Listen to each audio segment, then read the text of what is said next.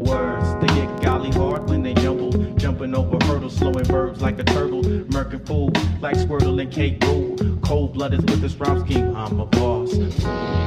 This is That Got Me Thinking, and I'm Ellie Newman. This week, I've been thinking about progress and expansion solely for their own sake. I've been thinking about justification, rationalization, and greed. I've been thinking about profit and its unintended consequences. And I've been thinking about systems, relational effects, values, status, and beef. My guest today is Joshua Specht, and we will be talking about his new book, Red Meat Republic, a hoof to table history of how beef changed America. In the author's words, this book explains the origins and ongoing resilience of a beef production system that was at once revolutionary and exploitative. Welcome, Joshua, and thank you for joining us today on That Got Me Thinking. Oh, thanks so much for having me on. So, you teach American history at Monash University in Australia. You're, I just learned you're taking a year leave and you'll be teaching at Notre Dame. Um, you've been dividing your time between Melbourne and, and South Bend, Indiana. Why did the history of beef grab your attention? Yeah, so I got some advice when I was trying to, you know, I was I was trying to come up with a project as you do when you're kind of uh, in graduate school, and someone gave me a good piece of advice, which is that anything you write a book about, you're going to be sick of by the time you uh, finish it. So choose something you're passionate about.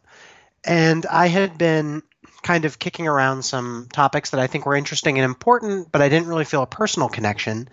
And in my daily life, I was just, I had been curious about how I connect to broader economic systems, how I connect to how we produce our food.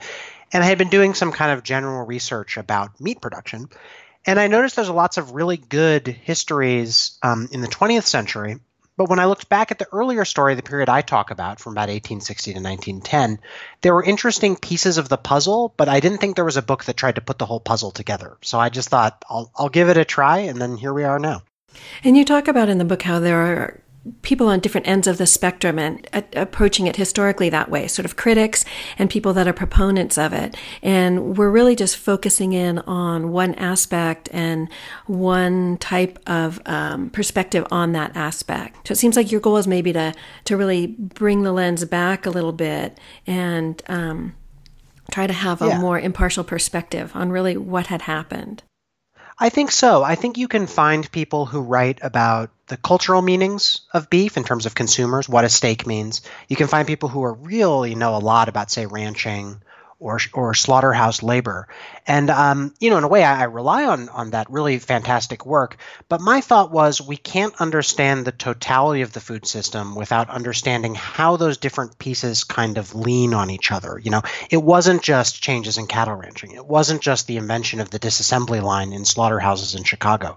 It was all these things at once. And so I wanted to see how that kind of worked together. So I think we'll start with where we are and just the basic okay. fact that Americans of all social strata have come to expect high quality beef as a regular part of their diets. And then maybe we'll dive into how we got there and we can start Sounds with good. the beef consumption consumption trajectory. So okay. from 1816 to 1906, what were the major changes in the way that people consumed beef? Well, one thing that's interesting is that how people felt about beef didn't really change so much. The key was that a food that they could only have on special occasions, maybe a feast day or a religious holiday, became an all the time food. And so the real change wasn't how they felt, it was that they got this special thing all the time. And they came to expect higher and higher quality for lower and lower prices. And the main way that happened was the centralization of cattle markets and animal slaughter in markets around the Midwest and West, particularly in Chicago. So before the American Civil War, in say the 1850s, generally animals kind of were born, lived, died, and consumed all within a regional area. So maybe all around Boston, or all around Chicago, or all around New York, say, um, especially when we're talking about fresh beef. By 1900, you might have an animal that's raised in Texas, finished on a kind of early feedlot in southern Illinois, slaughtered in Chicago, and, and eaten fresh in New York or California, you know, a couple days later. And so I think that's the big change is this kind of spatial separation between eaters and the production. And that's what you identify, I think, as a cattle beef complex. And that is this Yeah. whole system that developed um, with all these tentacles reaching into different areas as far as the development, the consumption, um, the government intervention, and the big four. So we'll talk about the big four a little bit later. Um, but you say that the, the low cost of beef production is what won out. Was that something that ran from the beginning of the conception of this complex to today, or was that something that developed later on, being the most important aspect? Hmm, let me think about that. I think I think that it it it wasn't like there was like a plot at the beginning. I think what happened is people saw an opportunity to make a lot of money uh, in ranching. Ranching takes off. These these Chicago meatpacking firms they see a way to make lots of money, particularly by kind of cutting prices at the same time that they're realizing these huge economies of scale. And once they start to come in for criticism from ranchers who they're kind of fleecing, from traditional butchers who they're bankrupting, they come up with a defense. And that defense is that low prices are really, you know, the key. That that's like the organizing principle of everything. That if they can lower prices, then what they're doing is justified. And once they start to articulate that defense, people in government buy it, consumers buy it because they want to be able to afford their meat, and that really takes off and pri- low prices above everything else becomes the organizing principle of our food system from say 1900 to now even So I want people to think about a, a few terms as they're listening to the conversation, just to get those in their mind, just because the book is so comprehensive and the history is so complex. So I want people to be thinking about the development of technology, government corruption, impoverished workers, diseased meat, um, and the bankrupting of traditional butchers and sort of the, the other players that were traditional early on in the system. Um, you say that the story of modern beef then is fundamentally fundamentally political. Um, how is that? How does that play out? well what i mean by that is there's a there's an appealing the shortest version of the story right of how you get modern industrial food and everybody getting beef is basically you need railroads and you need refrigeration technology the shortest answer is a technology story right railroads to move meat quickly refrigeration to keep it from spoiling but that's that's only a part of the story you know that that determines the possibility of it it doesn't determine who kind of dominates the system what the specifics of the system look like it doesn't even really talk about the fact that the land the railroads is are going over was seized through a process of violently taking American Indian land. And so when I say that our food system is political, what I mean is that its contours, contours were shaped by human conflict. People struggling to adapt to the system, people struggling to control it, whether ranchers mad about the market power of the Chicago meatpackers or slaughterhouse workers who are saying we need higher wages and forming unions. And so we can't just assume the way our food looks is inevitable and a consequence of that technology. We have to kind of trace those human conflicts and how the public and government reacted to them. You know, public turned against organized labor in the late 19th century, and I think that explains a lot about the Chicago slaughterhouses, for instance. And you talk about in the book how it how it was intentional to frame the industrialization of food as inevitable, and so that people Yeah. sort of believed that it was. Exactly. Yeah, I think that's really important. You get these fascinating um, arguments, for instance. Um, so, in order to fight the power of these Chicago firms, local butchers in local communities, say in Minnesota or all over the U.S., tried to pass these laws where cattle couldn't be slaughtered unless they'd been inspected locally, right? So you couldn't just ship in the Chicago beef. And what happened is the meat packers end up challenging these in the courts. And judges essentially first they they kind of buy the argument that you can inspect something in Chicago and it and as long as the inspection's reasonable, it'll probably be okay in Minnesota. I am sympathetic to that. But the other thing they accept is that this is necessarily more efficient and inevitably it's going to tend towards centralization in a place like Chicago anyways. And so you see judges being and government regulators being persuaded that centralization is going to happen, making decisions that then ensure it does happen. And so the story of inevitability kind of justifies and, and makes it happen. If that that- makes that sense. the- yeah, that these elements too of centralization and commodification were predestined, and there's nothing but. And so the, the courts then sort of adopt that with then figuring out, well, then how are we going to make if these are the rules of the game? How are we going to make it fair without stepping back and saying maybe these aren't the rules of the game? So why did the slaughterhouses want that to be the rule of the game because they are very intentional with every step as to like how will this right. benefit us most. So why was that beneficial? Well, first, I like how I like how you framed it. I think I need to I need to go back and, and listen to that and, and make that my, my party line. Um, but I think they it serves their interest because they want as much centralization as possible. Um, and and by the way, I'm not totally skeptical of the importance of this centralization, but they want they want Chicago to be able to take over, and that's going to require decisions that allow for centralization. But I think the other thing they want to do is they want to. There are pieces of that story of centralization and kind of big industry that make sense and are appealing, but they want to use that logical bit to paper over all of the exploitation in the other parts of the story. So they want to say, sure, you think it's inevitable because it kind of makes sense in terms of an economy of scale, but then I also want you to accept that like slaughterhouse labor being poorly paid is also inevitable. So they kind of want to tell that piece of the story to justify the not so flattering parts of the story. That's why they embrace that. Okay, so I also want to th- to let anyone who's listening who's a vegetarian know that this story is also applicable to you. Maybe you're thinking, oh, I don't really care about beef, beef's bad.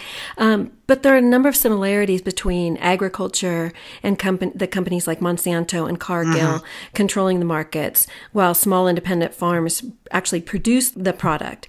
Um, and this is a, a, a, a parallel to what ha- has happened in the beef industry.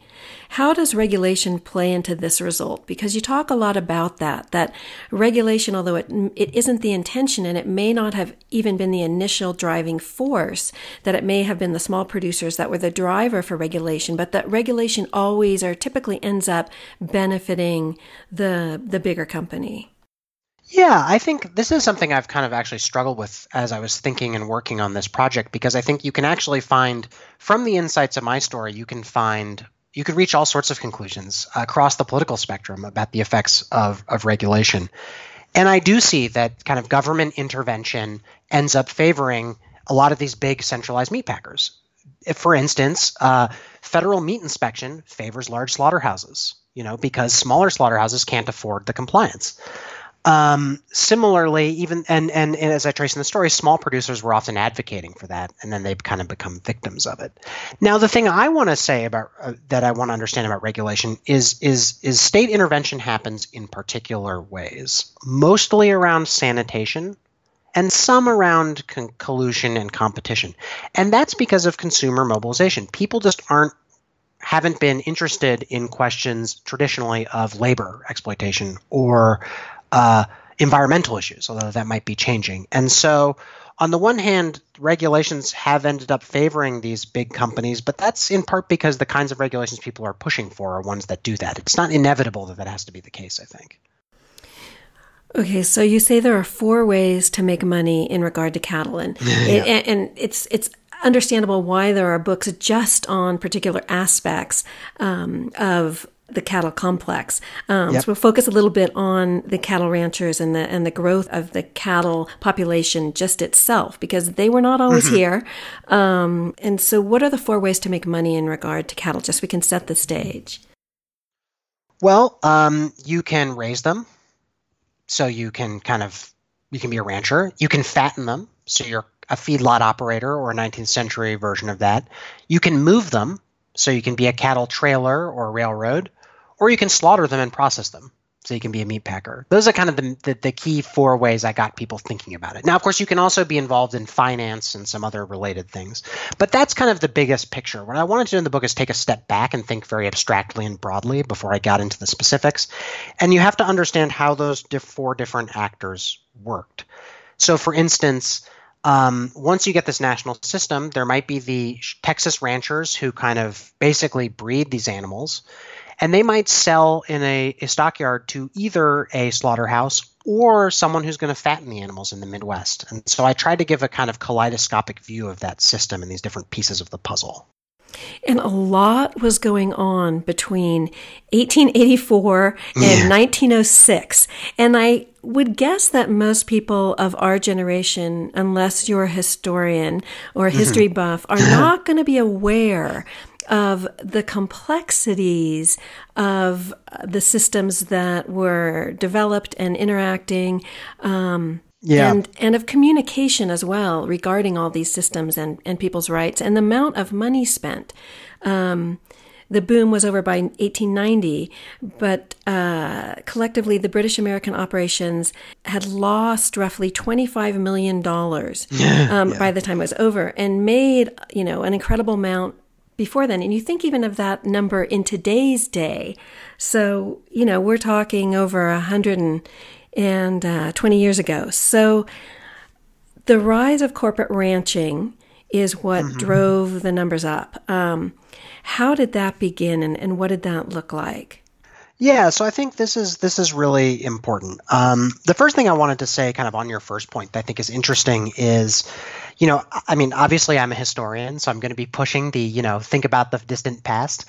But in, in political debates today, you get a lot of people saying that, you know, the problems of today are very similar to the problems of the late 19th century, the time I write about. Um, because, you know, we, we're having debates today about the power of Google and Facebook, say, right? The power of these big corporations. Should we break them up? How do we regulate them? We're having debates about the power of agricultural producers in the place of rural communities.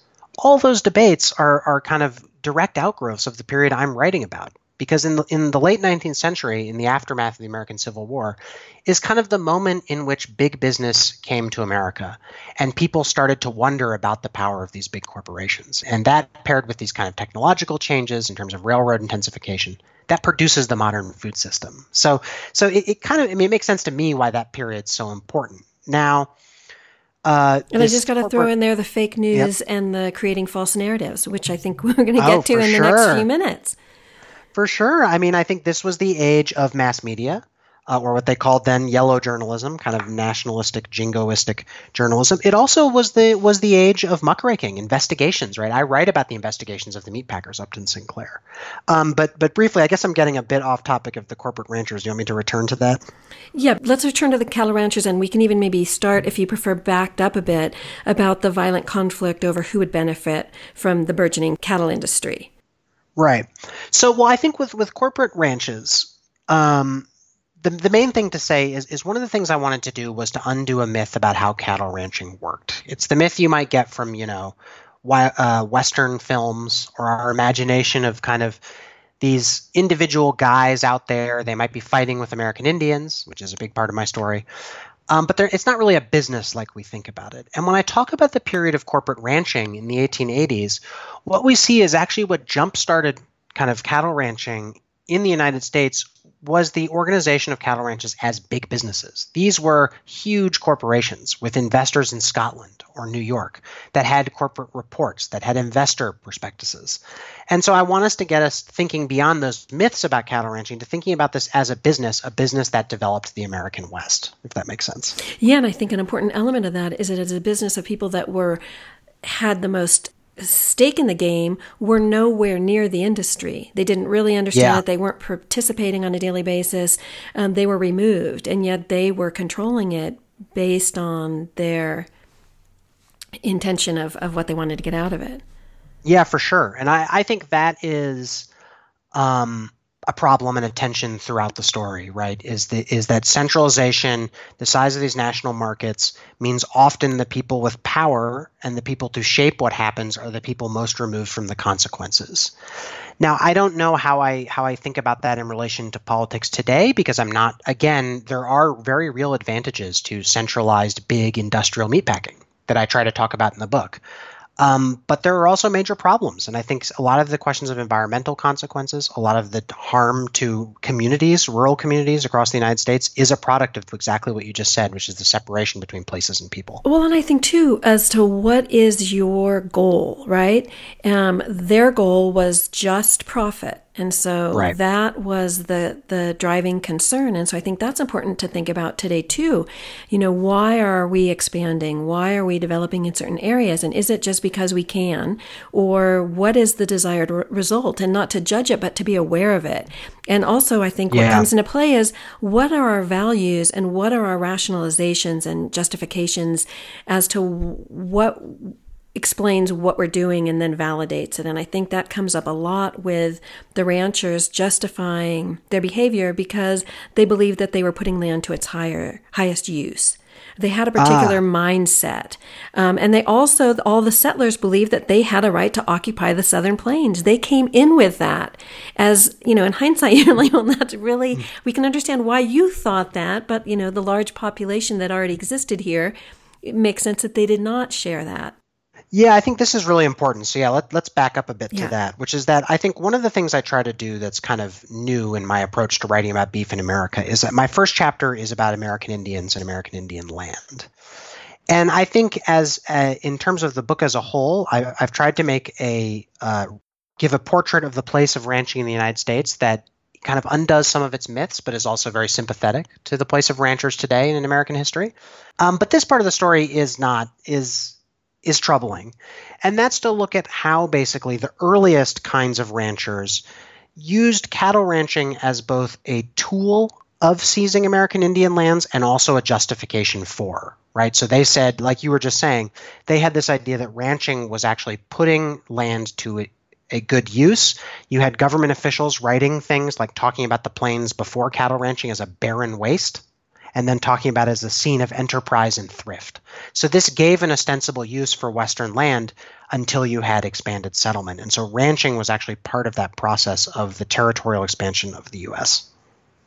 And I just want to throw out a fun fact that the Dawes Act led to a decline in Indian controlled land of almost 75%, and that yeah. Oklahoma had been set aside previously as Indian territory.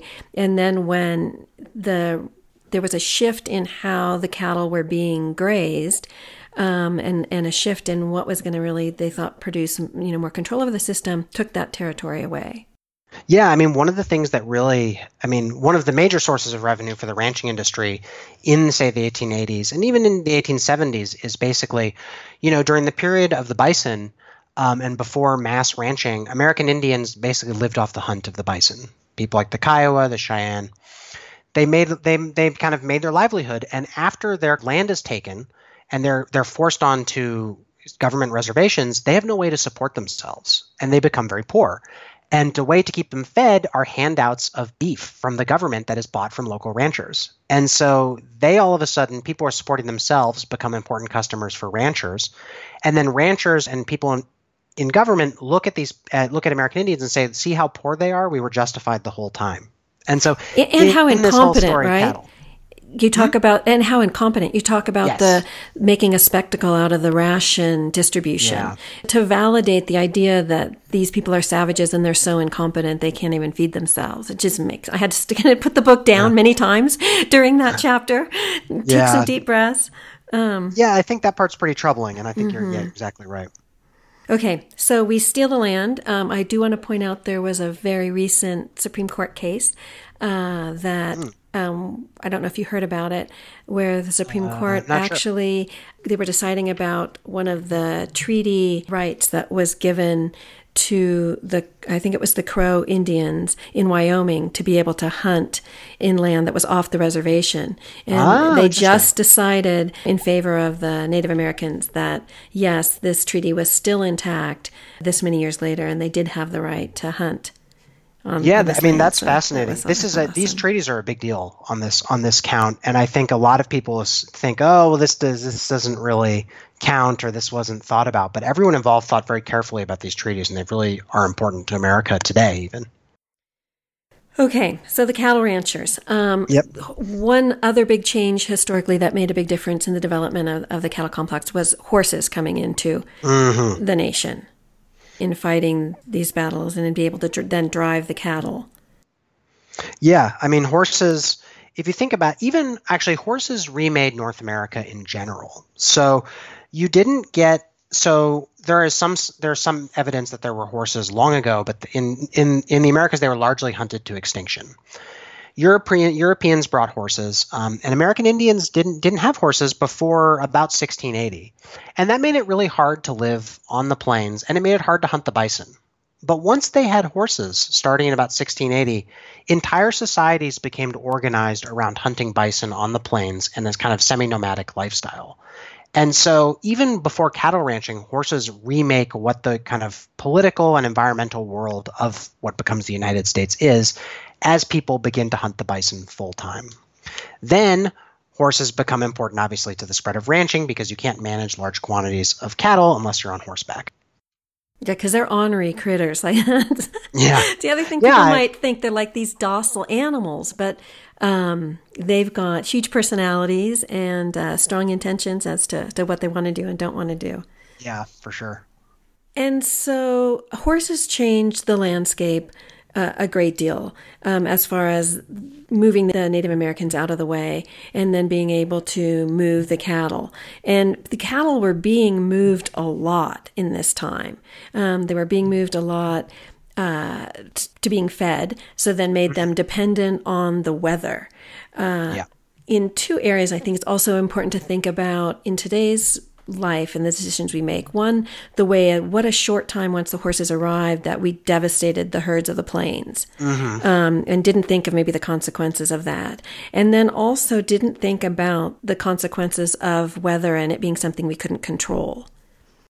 Yeah. Um, I think that in the kind of in ecological or environmental consequences of this story are big and they're evident throughout. I think that, and I'll, I'll, get to weather in a second, but I think you're I think you're exactly right. It's a, it's actually astounding how quickly after the start of the commercial bison hunt that they're driven nearly to extinction. Right. So if you think about there might there might be 30 million.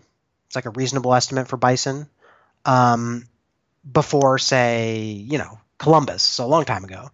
They might be somewhat in decline in North America, kind of in the early 19th century before the Civil War, but they really collapse once there's a commercial hunt uh, driven by American hunters. And they go down to near, only a few hundred animals. So they, they really are brought to the brink of extinction within just a few decades, all because people want le- bison leather for industrial uses and they want bison hides for kind of warm coats. And action of the propaganda complex too, right? That these the, the way that the bison were framed as being sort of these ugly beasts so yeah, again, justified I mean, justification in killing them. Yeah, I mean, I think that they're not they're not thought of as something to be protected, and I, I talk a bit in the book about early kind of uh, settlers who who are kind of disgusted by bison, unlike the cattle, which they they celebrate. Um, I think that, but I think one of the things that's important, and this is on the weather point, is people in, the 19th century didn't have quite as dynamic an understanding of of weather and kind of environmental consequences as we do now. And so a few times it was it was a total disaster. I mean, I, I write a bit about in the book about these winters in the late 1880s that really kind of devastate the cattle ranching industry. Now, I kind of complicate the view that it's purely the winter. Um, but I think one thing about the story is that, yeah, they don't realize that the plains have massive fluctuations in terms of their weather, and that shapes the kind of society you, you can have on them. And for instance, there's a lot of evidence that in the mid 19th century, the, the Great Plains in general were much wetter than typical. And so all of our kind of baselines about the environment there is based on kind of not representative understandings of the weather there. And different parts of the plains were very different, right? Like oh, there were some sure. areas where they were protected and so they could be there, but people extrapolated and misconceptions about survival there. So let's focus in a little bit on the transport of cattle because yep. um, we're driving the cattle all kinds of places for all kinds of reasons. Um, and at the same time, the railroads are expanding. Mm-hmm. So, yeah. what did that look like? Yeah, so so the key to this, as, I, as I've implied a few times, is railroads are important. But railroads really start to take shape along an east west kind of orientation from Chicago eastward. And that's in part because those are kind of the most populous regions of the U.S. in the 19th century, early 19th century, and also the American Civil War kind of takes the South rail network a bit out of commission for a while. And so you get this east west orientation of the American economy. And yet, if you think about how we think about, say, ranching in general, Western ranching, it's all along a kind of north south expanse of the country.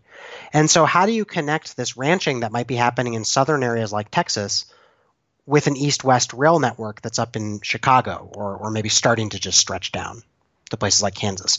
Well, you have to do the cattle drive. And so they figure out ways to basically convince these animals to walk themselves a thousand miles or so. And this is where you get the kind of most romantic and iconic images of, of the world of the cowboy, right? Taking, walking these animals, know, vast expanses, big sky. You have, in, in actuality, you know, you would have people, 10, 10 people walking 3,000 animals thousand miles. It's a pretty it's a pretty amazing feat. And so one thing I do in the book is try to understand well how do you actually do that on the ground? You know, it's easy for me to say this happened, but how does this actually happen on the ground? Yeah, what does this look like? And you talk about the just the the challenge of finding water and yeah. how thirsty these animals get. I mean, a herd, a large herd of cattle could drink, uh, you know, something like thirty thousand gallons of water a day. Yeah, so that, that part alone was just incredible because that I is not in yeah. the cowboy lore. and these animals are, you know, falling down dead because they're so thirsty and they're having to kill the baby um, calves because they won't survive that trek. Yeah. Yeah, I mean, I, I actually thought the the amount a herd could drink is astounding when you think. I mean, I had I had to look it up a few times just to be absolutely sure and try to do some math there. Yeah, I mean, it, it does in one sense it makes sense, right? Uh, the areas of the Great Cattle Drive are very dry, and so water shapes everything. So I like to think of it kind of you get the cattle moving, you need a horse. So it's a configuration of horses and extremely skilled riders who kind of get the herd moving, and then water kind of dictates everything about your route. You know, how you go depends on your access to water. Um, but but generally, you're roughly headed, particularly by the very early 1870s, you're headed to cattle towns in Kansas, and these are kind of where the American West meets the American rail network in places like Abilene, Kansas. These tiny towns that, you know, in some years of the early 1870s could have 100,000 cattle just showing up around the town. And so it's it's a it's a pretty wild story. That's one of my favorite parts to had been to research. It is that. a wild story and and the people that we think are the heroes maybe aren't at times and then also the people that we think have the power like the railroads for instance um, or the ranchers is also at times very inaccurate as to who's yeah. really uh, making the rules of the game. Um, Ye- go ahead. Go ahead. No, no, go ahead. Oh, I was just saying this was something that I, I, I puzzled through throughout the book. You know, it's almost like every character is every set of people even in, in one section i think of kind of i'm cheering for them and in another section i'm booing them. So it is it is kind of a funny story and it is really a lot about how people in some contexts have power but then also become victims of circumstance or sometimes their own success. I tried to find a protagonist and I, I could say well eke out maybe the courts like at least the courts throughout were trying to do the right thing even though they didn't at every turn. Felt like they had the most consistent integrity. Um, yeah. but something else that's so interesting about the transport of the cattle that I thought is also relevant today is all the businesses and middlemen that pop up um, within this industry to guide it. And you think about yeah. that with technology today, or even with podcasts. All the people that that stand up and say, "Oh, well, I can make this easier. I can support you with what you're doing." And so there were promoters, and there were I think you call them boosters, boosters um, yeah. and and managers at all um, all parts of the the cattle drive. Um, why was it that buyers always had the upper hand? Because this is something that you might not think mm. would be so consistent as it was. Yeah, I think this is this is a really important dynamic because um, this explains why the meat packers are so successful. So, you know, one of the things when I was I have these long descriptions of the cattle drive is I, I want to stress the physicality of this, right? These are these are animals. They're big animals, as you said, they're ornery. There's a lot of them. They're hard to move. And it's important to appreciate that because what you see from the perspective of the buyers, people like the big meat packers, but to some extent also these kind of Midwestern feedlot operators, is they have the power of choice. They don't have to deal with the physical animals until the moment they buy it. So they can kind of hold off, and a meat packer might be able to look at prices for cattle in the Union stockyards in Chicago. They might be able to look at prices in Omaha and they can decide where to buy. They can operate in, in different markets at once. So they have a huge choice. But if you're a rancher, no matter how powerful you are in terms of your back on your ranch, you have these animals in Chicago and it's expensive to move them. And so because you're the one kind of currently holding the bag, you're stuck. And so it becomes whoever can best kind of treat cattle as an abstraction for as long as possible ends up benefiting the most. And this is how buyers have an advantage. So hopefully that clarifies a bit. It's a little bit strange. Well, and two, who controls the information, right? Because yeah, information. The, the, because the slaughterhouses are communicating um, yep. from one city to the next. And so much price fixing. That was the other thing. I'm like, where was the Sherman Act yeah. when we need it? Like, you know, they were sort of noticing that all this price fixing and collusion was going on, um, but it didn't seem to to tamp it down at all.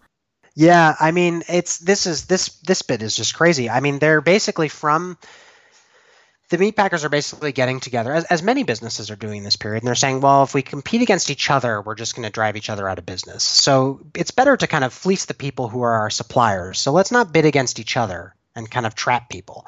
And and and ranchers know this is happening because they're living it. And government investigators are trying to prove this is happening for decades, from 1880s to the early 1900s.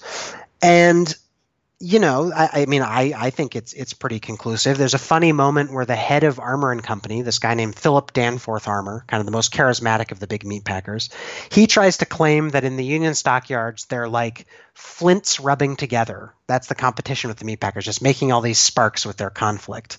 Uh, and I like to imagine when he said that, you know, I just have the, the transcript of this this Senate investigation. I just kind of like to imagine everyone kind of raising an eyebrow.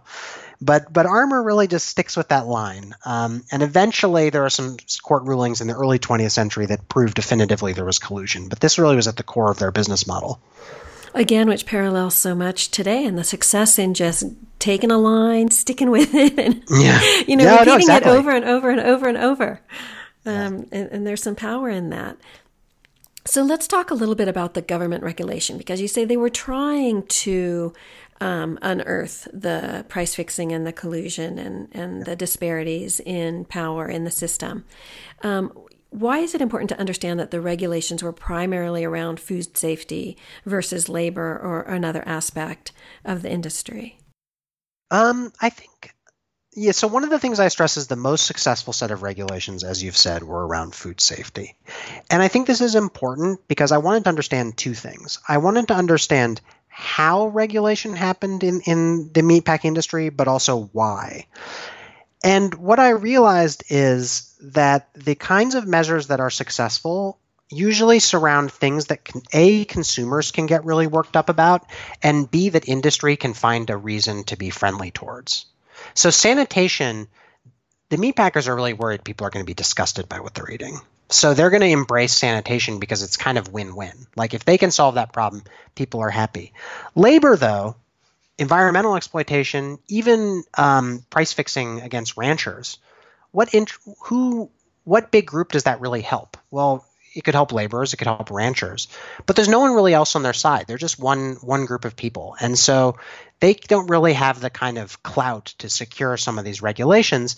And meat packers very cleverly side claim they're on the side of consumers. They don't use the word consumers, but they say basically we're lowering prices for the common laborer, and if you do what the ranchers want us want to do and have us more tightly regulated, well, you're going to increase consumer costs, and government ultimately buys that. And so I think an understanding of like prices being low is, is what kind of justifies all of the systems inequities. And I think this is a really aspect for people to think about because you talk about when consumers drive regulation, and here in the case, their focus was purity and low prices, and they were the most influential in in um, promoting regulation. That the system that produces the food becomes invisible. Yeah, yeah, I think that's that's really the key, and and that is what kind of troubles me about the story today. I mean, it made me kind of skeptical of the power of consumers because basically what I found is that once consumers kind of trusted that their food wasn't going to poison them and they knew the price was low, everything else could just be happening behind the scenes. They don't want to think about it, they don't seem to care. Um, and so what it means is that they were successful in those things, but that actually makes any other kind of reform almost impossible, right? Because if you're trying to change anything else behind those scenes, what the meatpacking firms do is they say, well, that's going to make consumers unhappy because it'll hurt prices. And so that it made me very kind of impressed in some ways with the power of consumers, but also very skeptical about their ability to change much. Well, then, and and also those then aspects can be taken advantage of those who control the yeah. system. You talk about in 1902 there was a kosher meat riot. Women were smashing windows and pouring kerosene oil on the meat and grabbing meat out of other customers' hands and stomping on it. yeah. um, because prices went up, and there's rumor that maybe they were intentionally driven up. Um, yeah, to, to create I, this frenzy. And I think one one kind of funny bit about that story too is, you know, they're rioting because they want beef because beef. And one of the ways you can tell how important it is to them is the kind of fishmongers of the city say, why don't you why don't you have some fish instead or or uh, vegetable sellers say oh well we you know we can teach you how to prepare these things that are delicious and what you see from the consumers is no they don't want anything else they want the beef. And so it makes for a really amusing kind of story that reveals the power of, of beef to people. It does, and also the aspect of what is. Um, what is where is status in the period uh, and who's responsible for what and there's a, a lot of um, reference in the book as to the development of the place of beef, not just as a food item, but as a status symbol and new ways to prepare the beef so that it really suited the growth of stature at every level as mm-hmm. far as well i can have a porterhouse maybe for the poorest that that we're not mm-hmm. typically eating meat and then as it went up the ladder well you know i can prepare this at home in this beautiful way and then i can have this fancy dinner party or i can go to these incredible restaurants or have beef that's shipped from from france and prepared you know in, right. a, in a specific way yeah i mean i found that a really important part of the story you know beef how you eat beef, what you eat, that you know, as there's kind of a truism that it shows who you are.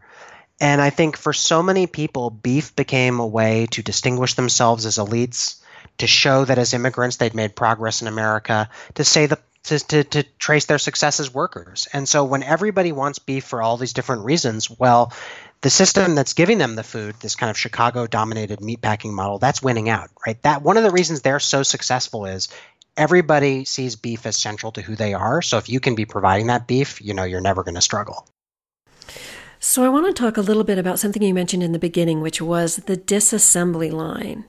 Um, mm. and and why was de-skilling the laborers so effective at that period of time for the slaughterhouses and the growth of, of industrialization? Well, so you know the the the operation of the slaughterhouses is fascinating to read about. Um, it, it's incredibly important to our world today. Henry Ford, in his memoirs, talks about watching a side of beef in Chicago being his model kind of for developing his assembly lines for cars. Um, but the disassembly line was the process by which you turn, you know, one animal carcass into many different commodities. And what de-skilling did is if you broke that into different tasks, so so division of labor was the key to this. If you broke it into small enough tasks, A, you could force everyone to work at the same speed. So everyone had to work as fast as the fastest person. But you could also train new people very easily. And if you could train new people easily, you could always find competition and wages, so you could cut wages, and you could work people at risk of life and limb because if the person was maimed, as as I talk about the story of, of one boy who's injured uh, for life, you can replace them easily. And so part of their profit comes from this kind of de-skilling that makes the assembly line or disassembly line more efficient. Now, the interesting thing about that is you can kind of de-skill a whole bunch of different tasks but actually it requires some tasks become much more skilled. And so you pay a few people on your disassembly line way more money. They become known as the butcher aristocracy.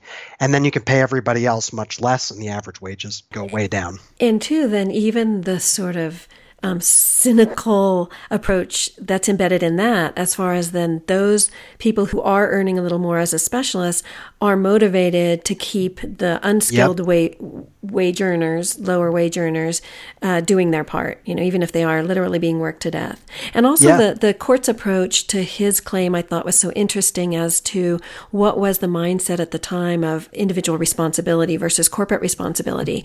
And the idea that because he knew the risks at work and continued to go to work, then it was his own fault and the corporation wasn't, wasn't uh, responsible for his injury. Yeah.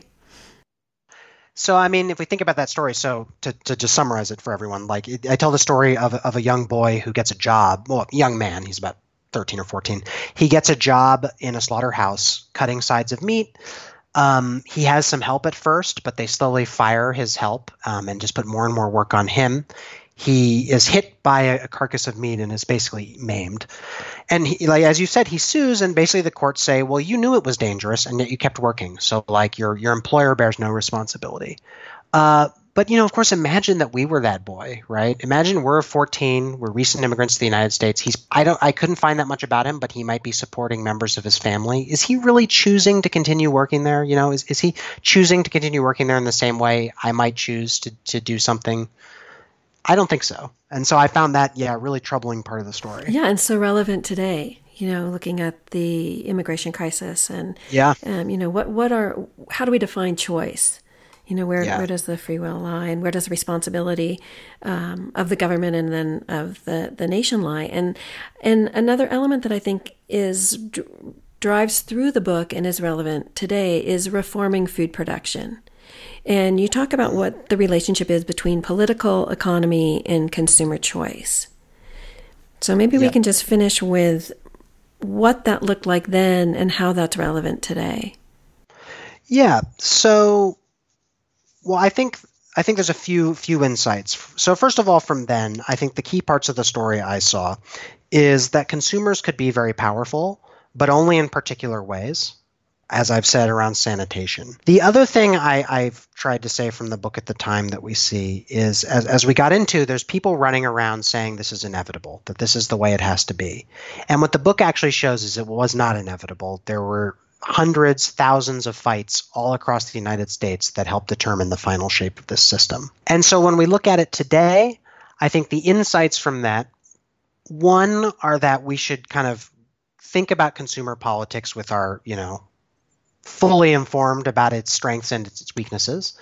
And we should also not take for granted that the food system we have now is the way it has to be or the one that makes the most sense given the world we live in, you know, given the technology we have.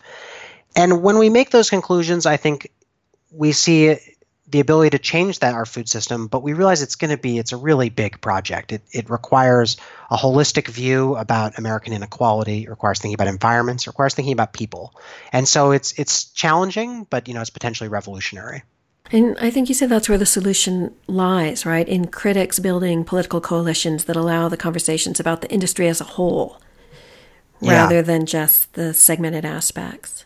Yeah, I think that, you know, there if we're all if people are all engaged with individual pieces of this puzzle, it becomes really hard to actually change anything cuz it's so big. So you think about ranchers who are getting squeezed, right? If they're just focusing on their problems, they're just one tiny piece. And again, the big agricultural companies can say, well, we're helping the consumers. But if the ranchers think about talking to some extent with people concerned about labor issues in slaughterhouses or people who are concerned about animal welfare or climate change people, if those people all can figure out a way to make a collective case, then I think we can try to disarm this this argument about, you know, that justify everything in terms of benefit just to consumers. And maybe it begins with establishing collective values.